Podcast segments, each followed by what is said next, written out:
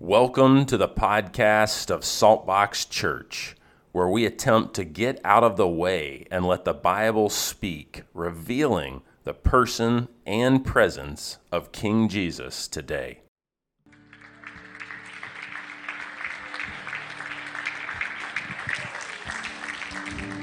Father, we love to worship your name. We love to praise your name.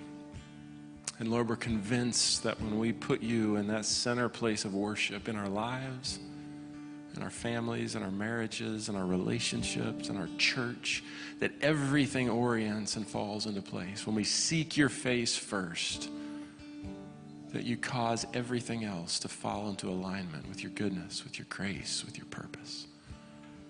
Father, we praise you for the Alleluia. Alleluia, alleluia, alleluia. In Jesus' name we pray. Amen. Man, let's clap that out again. Man, that was good. That was fun. I love to worship the Lord. Missy and Daniel, thank you for contending for that worship. So good. Um, there's something powerful that happens when a group of people come together expectant, uh, not necessarily even to get something from church, but to enter in into one voice and almost like a crescendo moment where we come together to actually praise Jesus. You know what I'm saying? It's actually a different way of thinking about church. Church is, uh, for those who are out there and who aren't part of it, uh, absolutely. But church is also a group of believers who are coming together. Daniel actually said it beautifully. Could have been the whole sermon right there. But he said, you know, we come together and it's this overflow that happens on Sunday morning of individuals um, who have this spiritual fervor and hunger for the Lord. So what's amazing is it's not the energy of the drums or the bass guitar. We'll have one of those one day, I would assume. But it's the energy that's happening inside of us because Jesus is in us and we're all raising our voices together. You know what I'm saying? That changes a room. That changes the human heart. That begins to uh, form us. And if we are committed to anything, it is this um, authentic, even gritty sort of Jesus journey, seeing Jesus formed inside of each of us, which does happen on Sunday morning, but it also happens Monday and Tuesday and Wednesday and Thursday, right? All week long. All right. Good enough. Praise Jesus. Okay, I'm supposed to say something and I have no idea what. Oh, uh, Ukraine. Yes, Old River Farms, a really neat family out in, um, I think it's, it's towards Burgaw, um, but they took um, their farm and they were moved and burdened for the Ukrainian people, didn't know how to get involved, didn't know how to help, didn't think they could do anything. Um, and so they took a few acres, tilled it all up, planted sunflowers, um, and sunflowers brought all sorts of people that wanted to see them and cut them, and photographers that wanted to take pictures of them. And so everything that they collected financially, um, they have volunteered their time, volunteered their farm, volunteered the sunflower seeds, volunteered their tractors and everything else. And they've raised about 7,000, I think $12. And Abby and I happened to be out there. Abby uh, saw it and was like, oh, we got to go. So we went. Um, I drug my feet a little bit. I was grumpy, just telling you the truth. But I got there and was so moved by what these people were doing. There's no overhead, there's no salaries given out of it. It's 100% directly to some Ukrainians who are in the Carolinas um, and then some Ukrainian families that are still in Ukraine. They raised $7,012. We've so far raised 1200 I'd love to see us get behind that and just give beyond ourselves to bless and impact some people. Um, so it's Ukrainian families who are here, and it's some Ukrainian families actually in Ukraine. Yeah? If you want to give today, uh, this is the last Sunday. Give in the box out there, give online, earmark it Ukraine, and we will make sure 100% of it gets right to uh, this organization through Old River uh, Farms. Old River Farms NC, I think, is the Instagram handle if you want to look it up. Okay, good? Amen. All right. Um, I am in John 14. Um, we are, what we attempt to do is open the scripture. We attempt to dig through it. We attempt to look at it through the way perhaps a Palestinian man or woman or young person might look at it. And then uh, we allow the Lord Jesus to sift our hearts with it. Um, the New Testament, Paul actually says that we're like a lump of clay and he is the potter. Um, and I'm convinced that the most, um, most amazing supernatural thing God can do is transform the human heart. I'm just convinced. And, and uh, so we believe that we are called to be in the Word, knowing this God, knowing this um, Jesus, and that letting Him form and shape and form Himself inside each of us as believers. Yeah? Okay, so John 14. Um, now let's just do a quick like recap so that as we go into this, you, you kind of remember what's happening. If you were here last week, you, you may remember. But Jesus is in the upper room. This is kind of like his final conversations with the disciples. Um, I was trying to think, how can I even like how do, how do, you even like encapsulate all this? He's telling them that he's getting ready to go to a cross and die. He's telling them that, um, that many of them are actually going to abandon him. The last thing he said in chapter 13 is Peter's like, I'll follow you to death. And Jesus turns around and looks at Peter and says, You're going to deny me three times before the rooster crows this morning. Like it's a heavy like moment. So these guys are, and then Judas has just gone out and they don't understand what happened with Judas. So there's confusion in the room. There's some frustration in the room. Their hearts are probably a little bit troubled. And I was even thinking, um, how is, what would this conversation have been like? And the only thing that I could even um, think about was when I was a freshman uh, at UNCW, I took a class um, with the head men's basketball coach, Jerry Wainwright. Anybody remember him? Like one person. Thank you. I appreciate it. I'm 41. Yes, I just dated myself. Thank you. Um, so, uh, but I had this uh, class with Jerry Wainwright, and it was just like I thought it was just going to be kind of a silly class or whatever. and I was just trying to get two hours for nothing. You know what I'm saying? So I, would go in there every day, and I'd it was like seven o'clock in the morning, and I'd often surf before, so I'd come in with sandy feet, and he thought I was a bum, and it was the best class.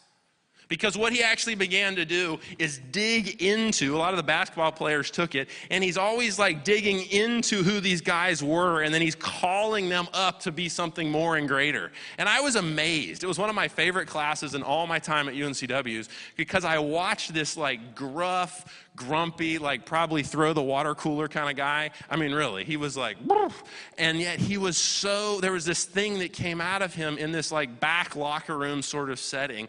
And I, I began to even think of what could Jesus have been like in these final moments? Because you've got a young group of disciples, 16 to probably 22 years old. They're, they're um, I don't mean this offensively because I thought when I was like 19, I knew it all, you know, but they're young. They're like kids. They're like, who, who, this, they, are, they are getting ready to be commissioned with the weight of carrying Jesus and changing the known world. 16 to 22 all of heaven is championing these young guys and the disciples that gathered around them. Jesus had female disciples too. We'll talk about that another time. But all the disciples that had gathered around Jesus, there was 12 and there was 70 and there was 500. And all of heaven is championing this group of people to go out and transform the world as we know it. And in some short few hundred years, Rome, the great empire of Rome, actually became Christian. So, what am I telling you? These young guys were effective. So Jesus is in this moment where all of their faith is going to be tested, all of their um, resolve is going to be tested, what they believe about Him is going to be tested. They, they could be in this spot where they're in such a crisis of faith um, that they actually abandon Him and walk away. I think every single one of them was at risk of abandoning the faith and walking away because of the difficulty about what they were going to go through.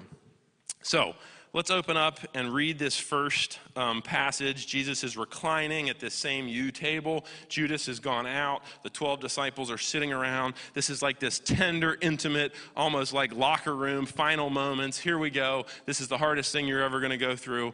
And this is this Jesus. And he starts out in chapter 14 and he says, Do not let your hearts be troubled.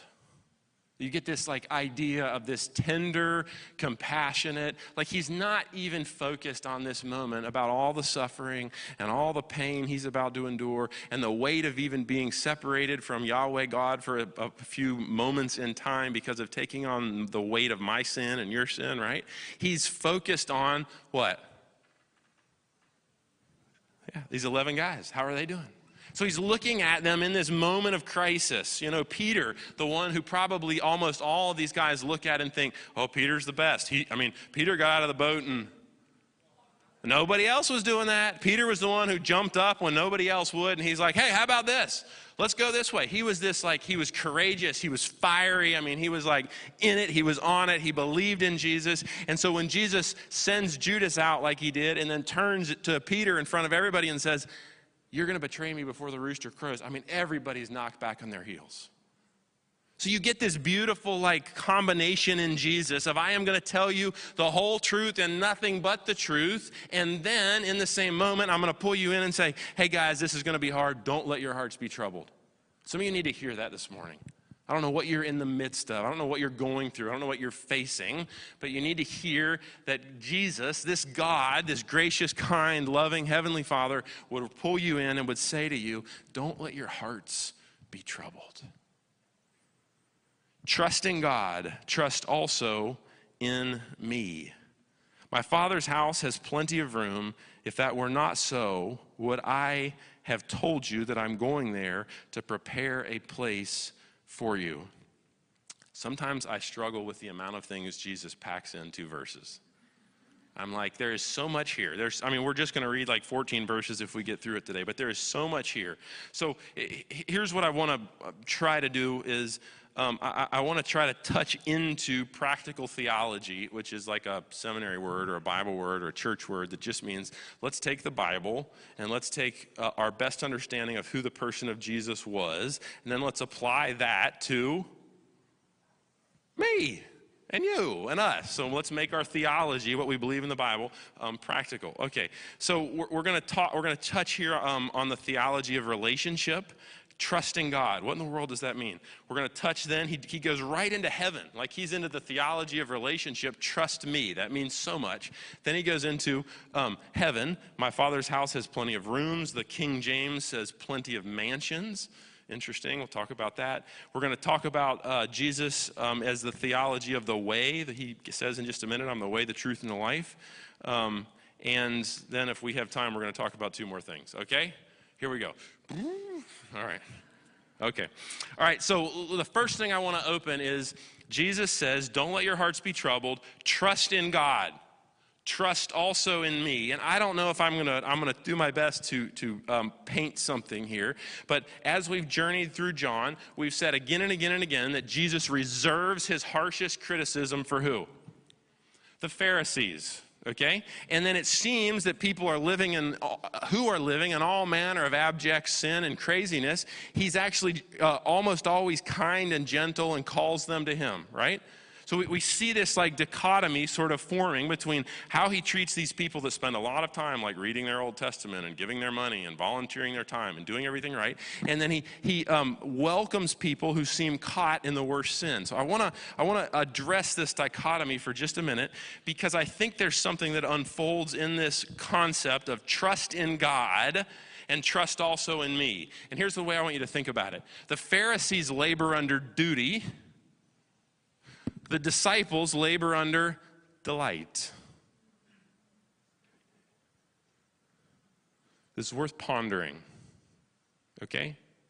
Because I think what Jesus consistently is addressing in the Pharisees is what they're driving people towards is to um, dutifully work harder to earn salvation, whereas what Jesus is calling people to is to surrender it all, acknowledge you can't, lay it all down before Him, and let Him accomplish what only He can do. So you get this like immediate like cross in the road or fork in the road where you have the, the journey of duty, Pharisees, journey of delight, which is uh, those of us who are going to walk with Him in authentic and genuine, humble ways. Okay? So let's keep going. So you, you actually see this thought. I could take you all the way back to Genesis, and it's good um, to eat of the tree of, uh, excuse me, the tree of life, delight, versus the tree of knowledge of good and evil. Did the Pharisees have knowledge? Yes, but what they didn't have was the delight of relationship. God created Adam and Eve, and then he would come out of heaven, whatever that looked like, and he would roll or he would walk with Adam and Eve in the garden in the cool of the day. It's relationship. You see the difference? So you have, a, you have this dichotomy that Jesus is setting up where people are performing for uh, cleaning themselves up, trying to earn their way to God, or you have people who are trusting in. You follow me? Now, let me open this a minute and then we're going to try to flip it back around. The other day, um, I was at a store, um, big, big store here in town. I go to it a lot. I'm not going to tell you which one. Because uh, anyway, it's to protect the, the person in the story. Um, but there is a um, young lady, I don't know, maybe 25 ish. um, that works at this store, and, and I, when I go, um, they always check me out. And I've probably seen her for four or five years, so I, she may have started at 18, 19, I don't, I don't really know. But I've, I, she's one of those people that when I'm checking them out, I look at people's name tags and I'll just remember their name. So I've just remembered her name over all these years. And anytime I go in, I go, hey, so and so, good to see you. And she was uh, checking me out and I was kind of, I was in a hurry. It was, a, I do one full day of landscaping a week. And so my, my mind was harried, you know? And when your mind's harried, how well do you do interacting with people? At least that's my world. Um, so I'm checking out, and she looks at me and she says, You know, there's a whole line behind us. And I'm, so I'm uncomfortable already, right? Because there's people behind us. She's like, You know, I remember I met you five years ago. And, she, and I've never, this is what she said I've never seen anybody who was so happy and joy filled.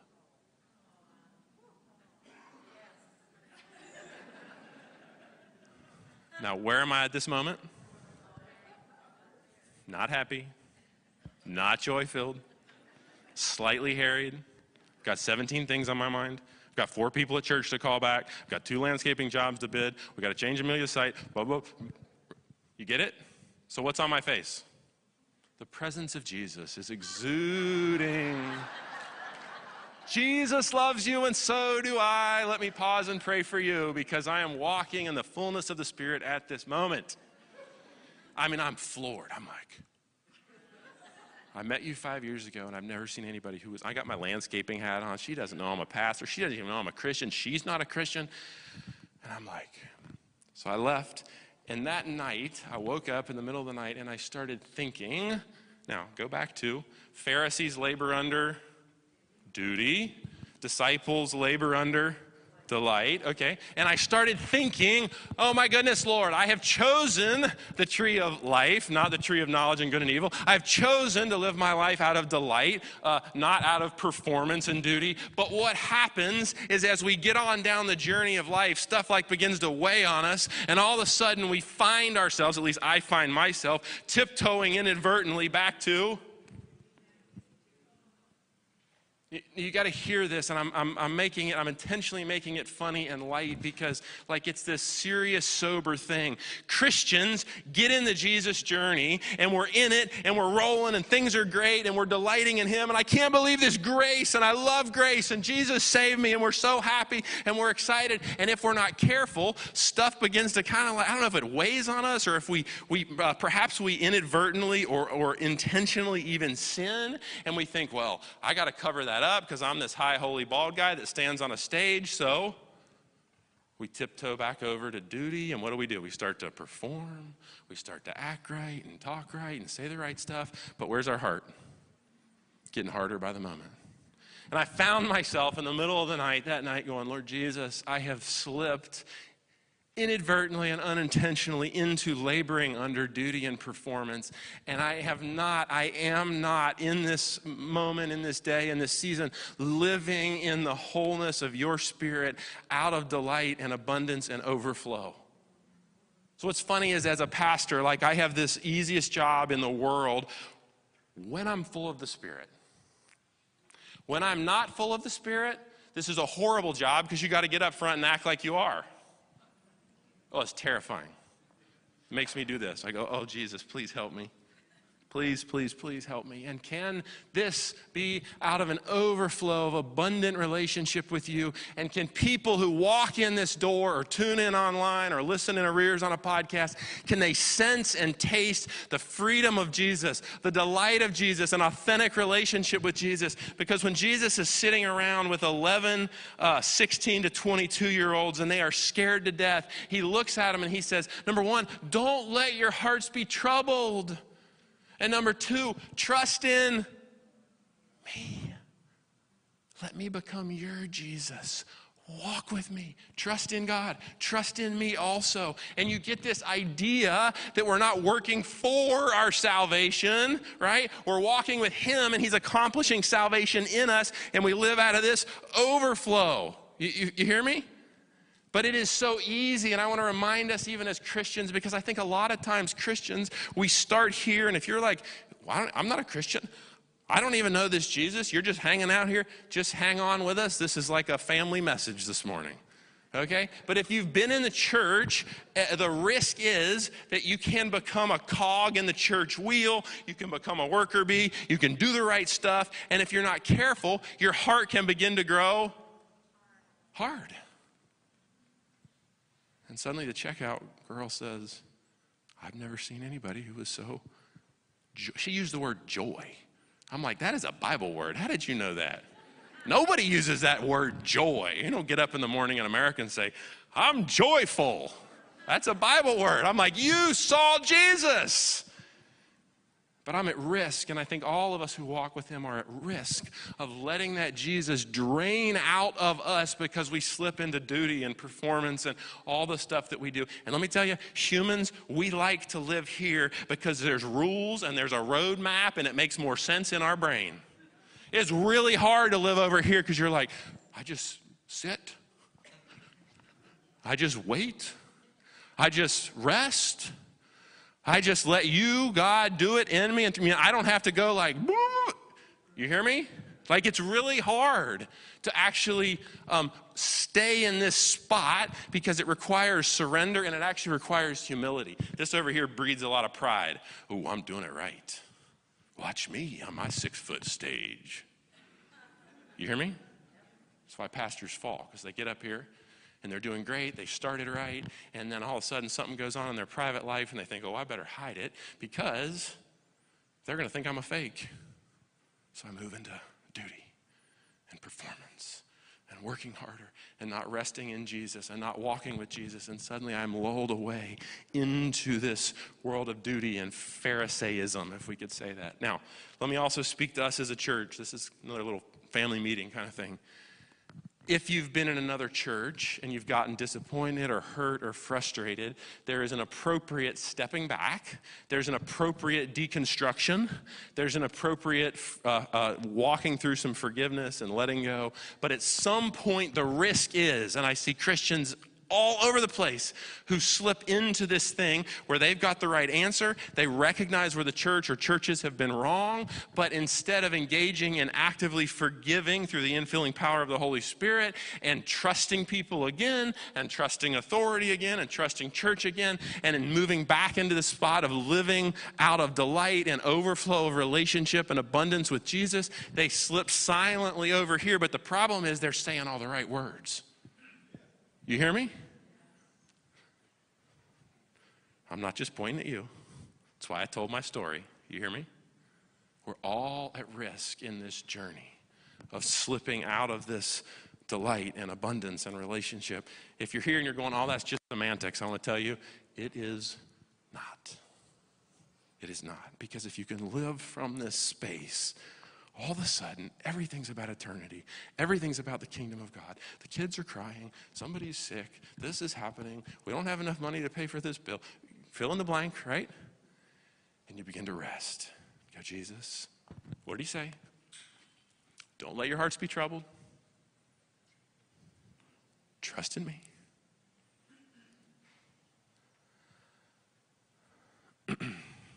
we could say this a couple other ways. You can be religious or you can be relational. You can be a servant. You could be a son or a daughter. I'm not saying in Jesus we're all servants, but live from this place of delight and relationship and daughtership and sonship. And out of that overflow, the joy and the peace. And you can probably, if you were honest with me and we like went around the room, you could probably count on like one hand, maybe two, the people who are genuinely joy filled in your life genuinely hope filled, genuinely peace filled. Like, how many people do you look into their eyes and you're like, that's peace? What do you usually see? Turmoil, harried, frustration, shame, disappointed with myself. Oh, great, I'm a failure one more day. I'm insecure, right? And some people polish that up and cover it up with, I'm doing great, but under that, they don't usually believe it. Okay. Don't be troubled. Live from delight. And then Jesus switches gears. And I'm like, oh my goodness, Jesus, how much are you going to pack in here? Verse 2 My Father's house has plenty of room. If that were not so, would I have told you that I'm going there to prepare a place for you? So, where's he going? Heaven. The disciples are wrestling to get this. Okay. And if I go and prepare a place for you, I will come back and take you to be with me. So, he's going to come back from where? Heaven. And he's going to take you, say me, to be where I am. So, where are you going? Heaven with Jesus. Okay, verse 4. You know the way to the place where I am going. All right, so there's two.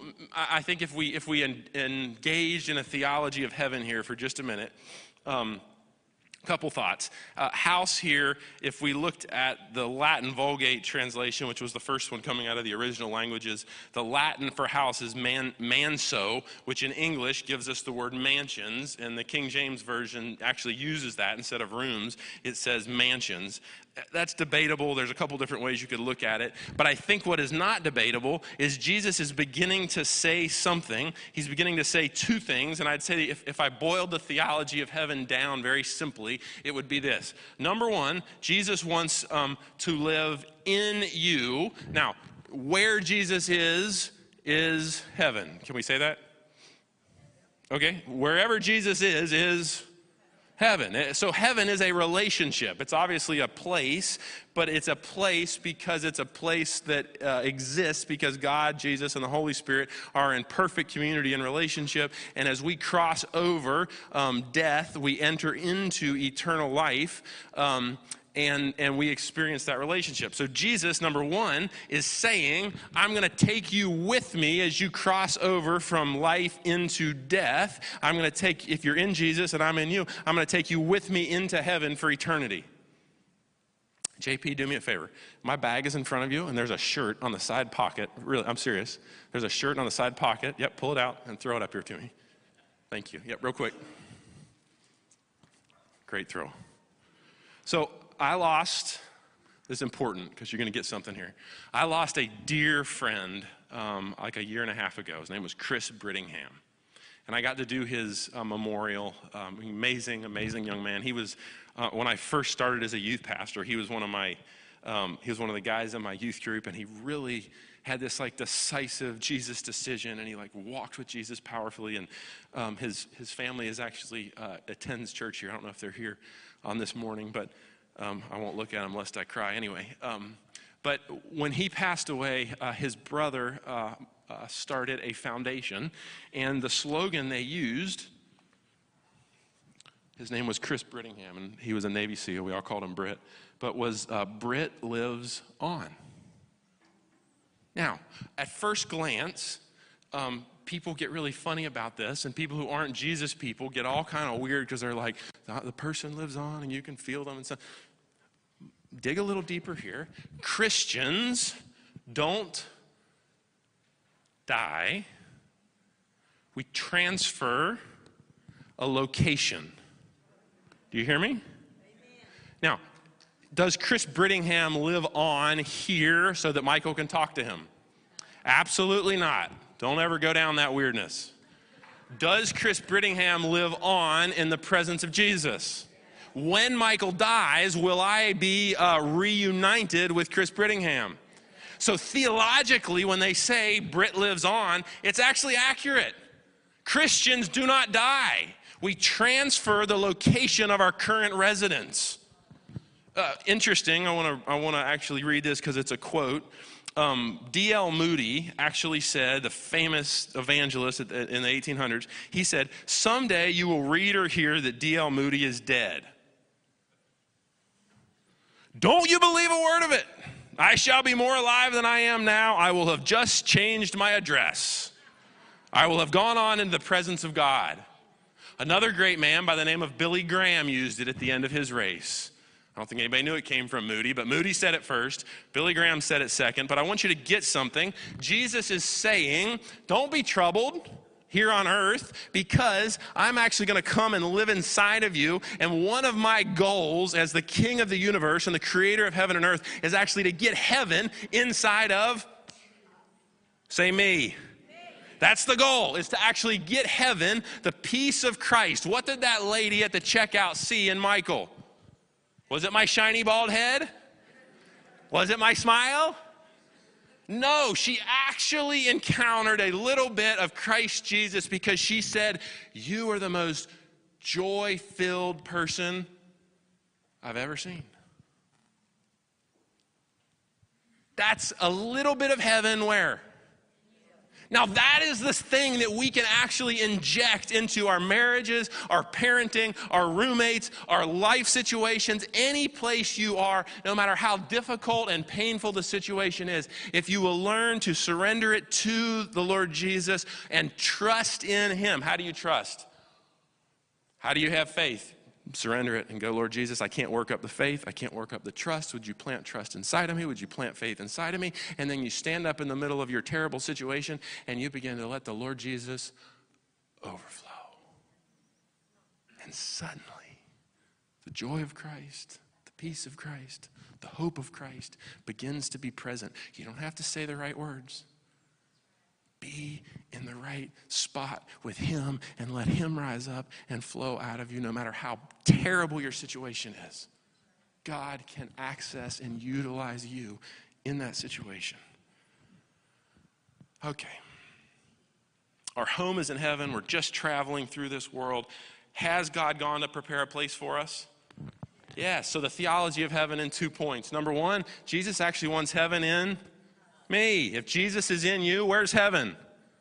In you. Number two, Jesus wants you to cross over from human death into eternal life, heaven. We actually, as Christians, shouldn't fear death. And I think most of us, me included, have this like warped backwards way of looking at death and even life because we, we tend to think in this finite, like the American male is supposed to live 80 years in, in America. And we think that's it. That is not it. That just scratches the surface. All this is training actually for eternity. Like everything. So every trial in your current life Everybody say every trial. Every, difficulty. Is all training and shaping, not just for heaven to be inside of you now, but to prepare you to co rule and co reign with Him in eternity. So when you begin to even see something, that's how, like when James says, consider it pure joy when you face trials of many kinds. Like, what? Why would I consider anything joyful about facing a difficulty? But when you step into this kingdom mindset that this life is not about my job or my tennis shoes or my car or my marriage or my work or my salary or blah, blah, blah, blah, blah. No, no, no. This job is actually about, uh, this life, excuse me, is about shaping Jesus or heaven inside of you now and preparing you to co rule and co reign with Him in eternity. To go live in the mansion or the room or the whatever it is He's set for us in that eternal place. You follow me? This is how you inject Jesus into your personal relationships now. Now, just let me say, are you going to fail? Yes. That's why I'm always up here going, you just get on your knees. It's really simple. You go, Lord Jesus, you can stand up in the line at the grocery store. You don't have to get on your knees. Just, Lord Jesus, would you forgive me? Would you help me again live from delight, live from relationship? Would you help me access the kingdom and the presence of God in my life, heaven, right now, not just in eternity?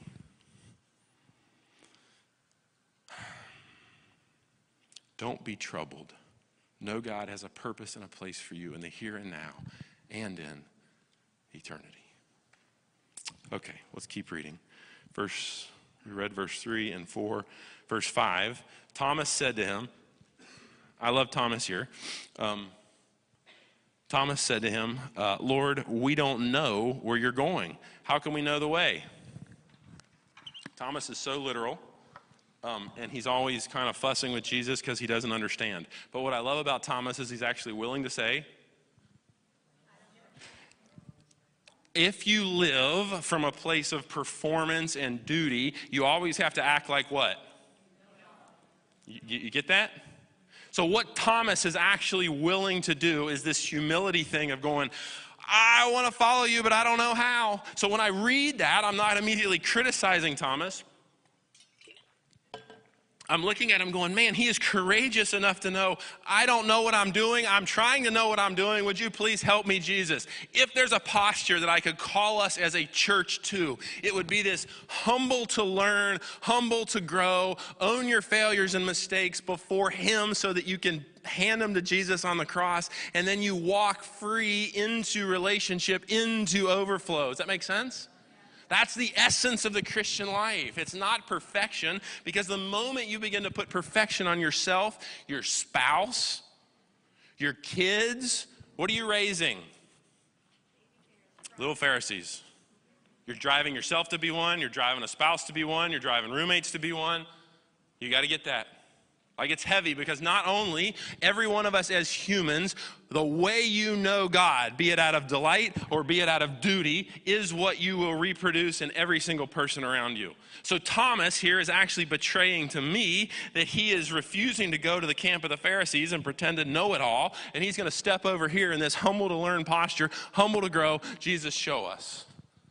Okay. Jesus answered. I am the way and the truth and the life, and no one comes to the Father except through me. If you really know me, you will know my Father as well. From now on, you do know him and have seen him. Okay, let me explain this this way, and then we're going to keep we're going to keep rolling. But I think it's a powerful analogy. Uh, with our older two kids, I used to coach, um, and Abby helped me all the time. But we used to coach uh, U10 soccer at the YMCA. Anybody ever seen that happen? A couple people? Okay.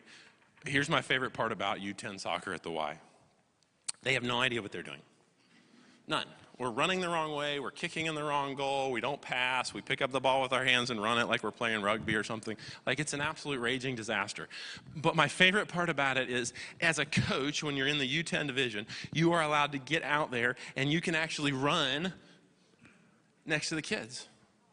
So I'm like running, um, and I would get out there, and whichever one of our, our um, you know, players had the ball, I could actually run with them and go, I can't touch it. I can go, hey, go this way. Nope, your goal's over here. Let's go that way. Come on, give it a kick. Pass it to so and so. And so you, you get this idea that Jesus is um, alongside uh, with. And so what Jesus says here when he goes, I am the way, I am the truth, I am the life, no one comes to the Father except through me. Notice he didn't say, I've given you a roadmap, follow it. Now go there just a second, and then we're going to come back to my coaching example. If you had a roadmap, what would you do? Probably, but if you if you were good at reading a map, you just what? Follow the map. So you're you're you're following an actual map. But Jesus says, "I am the way." So what's he saying? He's saying, Follow me. This is like if we were uh, trying to get directions to Wayne's house, and Wayne said, Here's a Google map. Great, I'm going to follow the. But if Wayne says, Follow me, Wayne's like riding shotgun in my car. You know what I'm saying? Or I'm, I'm following behind Wayne, and he is actually taking me on the journey. But regardless, Wayne is with me. He is part of the journey with me. So when Jesus says, I gave you a map, hope you don't get lost. No, no, no. Jesus said, I am the way, I am the truth, I am the life. No one comes to the Father except through me. He's saying, I will show you the way day by day, step by step, turn by turn, moment by moment. I am with you. Like, this is so powerful. This isn't the angry, distant God and Father who's pulled way away. No, no, no. This is the God who is actually journeying with you. Don't be troubled. Walk with me. That's what he's saying again. Let's keep going. Philip pipes up, verse 8. Philip said, Lord, show us the Father, and that will be enough for us. This is a little painful, I think, this response from Jesus in verse 9. Jesus answered, Don't you know me? So he's been rolling with Philip for three years. Don't you know me, Philip, even after I've been among you such a long time? Anyone who has seen me has seen the Father. How can you say, Show us the Father? Like I hear pain in Jesus' voice here. It's like everything I've been doing to show you who I am for the last three years, and you've slipped from this place of delight into this place of, it's like Michael at the checkout counter. You hear me? It's like, Philip, how are you missing me? Verse 10 Don't you believe that I am in the Father and the Father is in me? The words I say to you, I do not speak on my own authority. Rather, it is the Father living in me who is doing his work. Believe me when I say that I am in the Father. You see how many times he repeats this? I am in the Father, and where's the Father? And where's Jesus related to us? You see, this is where like massive Christian theology comes out of this right here. So Jesus is in the Father, the Father's in Jesus. Jesus, when I surrender my life to Him, is now in me. Say me. So who's in you? God, the creator of the universe. This is, that's again, you're back to this idea that heaven is being pulled from eternity and now it lives inside of you.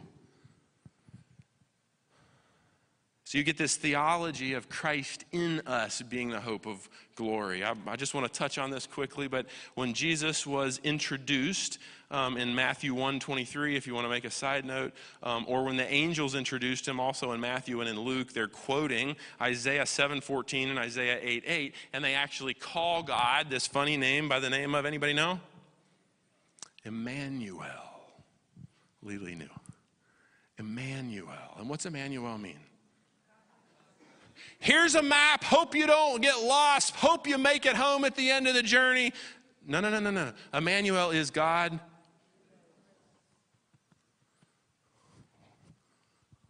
Soccer field. Come on, Michael. You can do it. No, don't give up, Michael. The goal's this way, Michael. Come on. Yeah, yeah, yeah, yeah. Yeah, come on, Michael. It's back this way. You got you lost your joy and you lost your hope and you got angry at whatever and you lost your patience. Come on, back this way, Michael. Come on. The goal's right here. I believe in you. You can do this. Come on. Oh, the ball got stolen. Oh, let's go. Like you hear me? Like, make the application. I'm being silly, but make the application because whatever you are in and whatever you're going through, and as hard as it is and as confusing as it is, like a four, five, six year old on the soccer field, like, what? No matter what you're facing, He is with you. I'm the way, the truth, and the life. Jesus is the way. He is Emmanuel. He is God with you. Jesus' words here are God's voice speaking to us. Jesus' deeds are God's power at work in each of us. Jesus is the channel by which God encounters human, uh, humanity. Jesus brings, if you will, God's accent, God's message, God's mind, and God's heart, not just humanity to humanity, but to me and you. Okay, don't be troubled. I will live in you and with you. Verse 12 Very truly I tell you, all who have faith in me will do the works I have been doing. What's Jesus been doing? Preaching, loving, serving, healing, raising the dead. He's done some crazy things and they will do even greater things than these because I am going to the Father. Now, Jesus was, was, Jesus was human at this moment, fully God, fully man, but he's limited by his humanity. Verse 13, and I will do whatever you ask in my name so that the Father may be glorified in the Son, and you may ask me for anything in my name, and I will do it. Okay, whoa. Let's open this, um, and we'll end there two things we need to look at here the theology of greater things. What in the world is God talking about when He says, You will do greater things? And then ask me whatever you want, and I'm going to give it to you? There was a clause in there, though. Ask me whatever you want. In my name, in my name. Okay, let's talk about it. Um, there's a lot of Christians who pivot on this greater things idea, um, and, and they use it um, I, am gonna be, I'm gonna, I'm gonna be like just open and honest with you. I think a lot of Christians pivot on this greater thing eh, eh, idea, greater things idea, and they use it to allow for unhealthy sensationalism, unhealthy emotionalism um, that generally results in unchecked um, arrogance and presumption um, on the part of the individual and the church. Okay? Now, on the other hand, Jesus said, You're going to do greater things. I mean, it's there. I don't know how to I don't know how to fully like parse this, just truthfully. Jesus preached the gospel. Jesus encouraged people. Jesus loved on individual people. Jesus, uh, people who were disempowered and hated by people who were going to get stoned, he lifted them. He protected them. He gave to the poor. Jesus served people. I mean, his, his entire, but he also healed people. He raised people from the dead. And so when we get into this, do I think that you and I as believers have an um, a biblical obligation to look at people who are sick, who are unwell, or who are hurting, like the Ukrainians. We talked about that at the beginning. Do we have an obligation to get out and do something?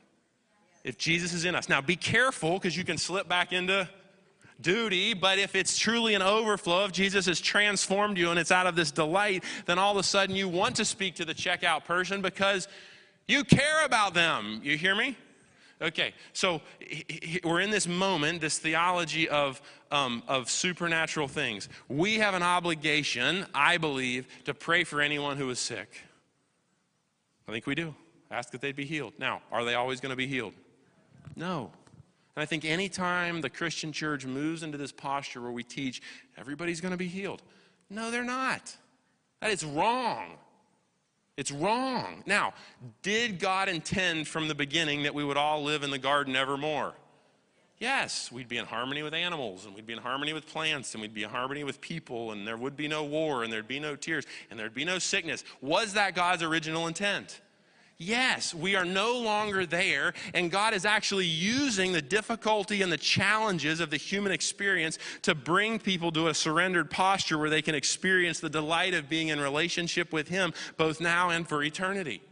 Now, that doesn't mean that we are free of the obligation to pray for the supernatural um, encounter or changing of God, the break in of heaven into our human circumstances. I think we must pray for it.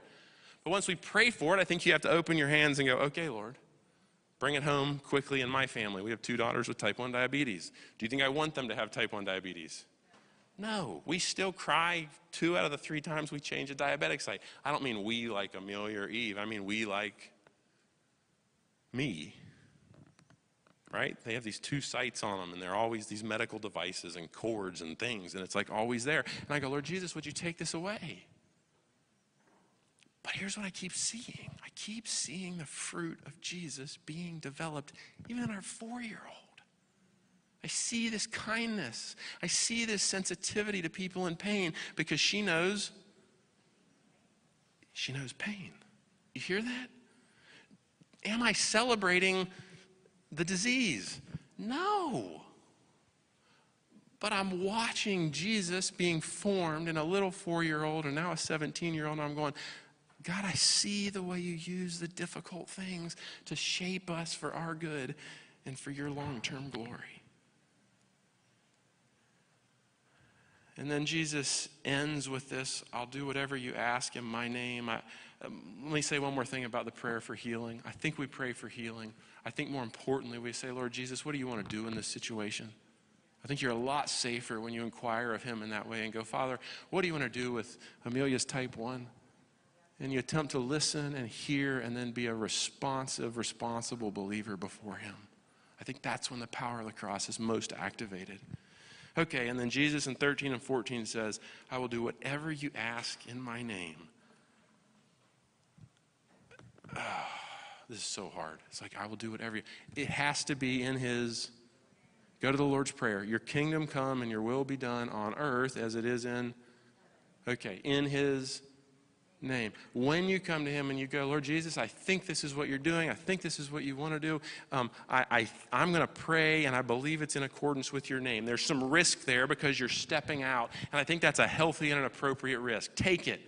Believe that it's in his name, but no, this isn't like a name it, claim it, or an eight ball Christianity where you can just, oh, God, no, no, bam. No in his name means what is in accordance with his will, his purpose in your life, in your family's life, on the earth, in Ukraine, wherever you're praying. It's like you're going, Lord, what is your will? And then how can we pray in accordance with your will and your way?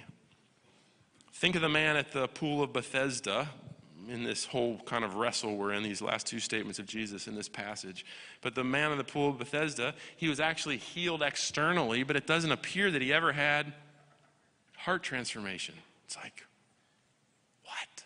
So that's what I'm kind of wrestling with you on is it's like I believe what's more important to Jesus than you having an emotional experience or a hyped church experience or a fun time is that you actually begin to see the transformation of your human heart. And when that begins to happen, the supernatural of the kingdom, I think, is more free to then flow from within us. And we're a lot less likely as humans to take credit for it. Okay. Let me just one finally kind of crafted sentence here. I believe God resists us when we merely go for the supernatural, the sensational, or the emotional, or even the multitude, the crowd, and we short circuit the more difficult, yet more fragile, more fruitful, um, eternal work of Jesus being formed in us. That requires a surrender and a bowing of the knee. But if you will go there, you will begin to experience the joy of the Lord, the peace of the Lord, the hope of the Lord, and the kingdom of God welling up from within inside of you and overflowing. It's where the power is. Amen. Okay. We're going to do something different today. We always close in a song. Here's what we're going to do I'm going to ask our prayer team to come up. In fact, let's stand. It's 1127. Let's stand as a church. Prayer team, if you'll come on up here. You have a song? Come on.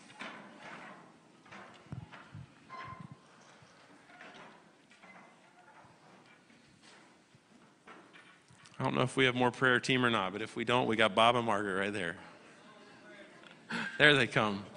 If you're here and you've never given your life to Jesus, I'd love to talk to you or pray with you. One of these people can or I can. If you're online, put, the, put your name in the chat, your email or something, and we will get in touch with you. Listen to me, church. Listen to me, listen to me, listen to me. There is an invitation here, not only not to be troubled, but to live from this place of overflow and delight. As we close in this song, let that be your heart prayer and cry. Amen. Let's sing.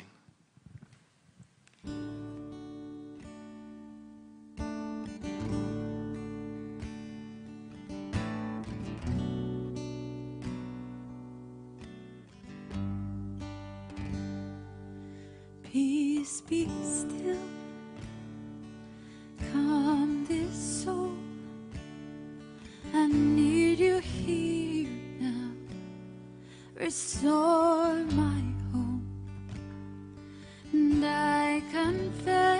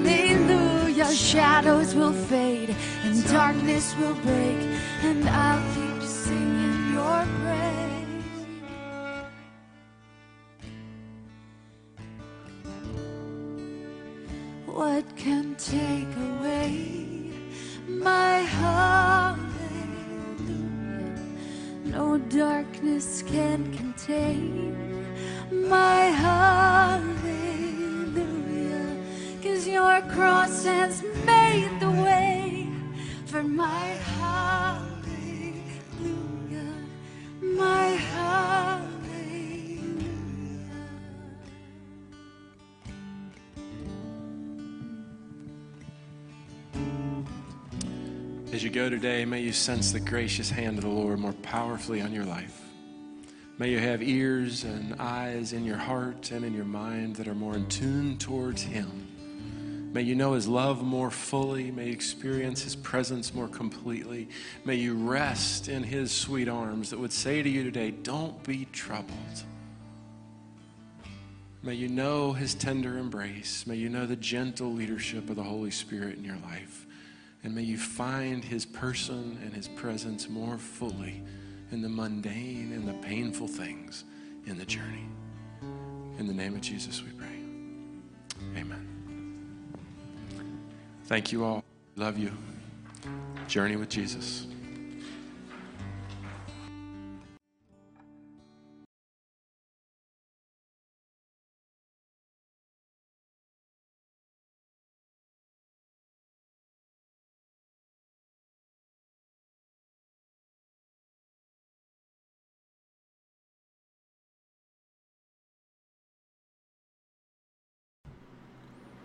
Thank you for listening to this podcast of Saltbox Church. If this content was helpful to you, please like it, rate it, review it, and share it on social media, as that is helpful to us. We believe when a person grows in their own Jesus journey, everyone around them benefits and gets better.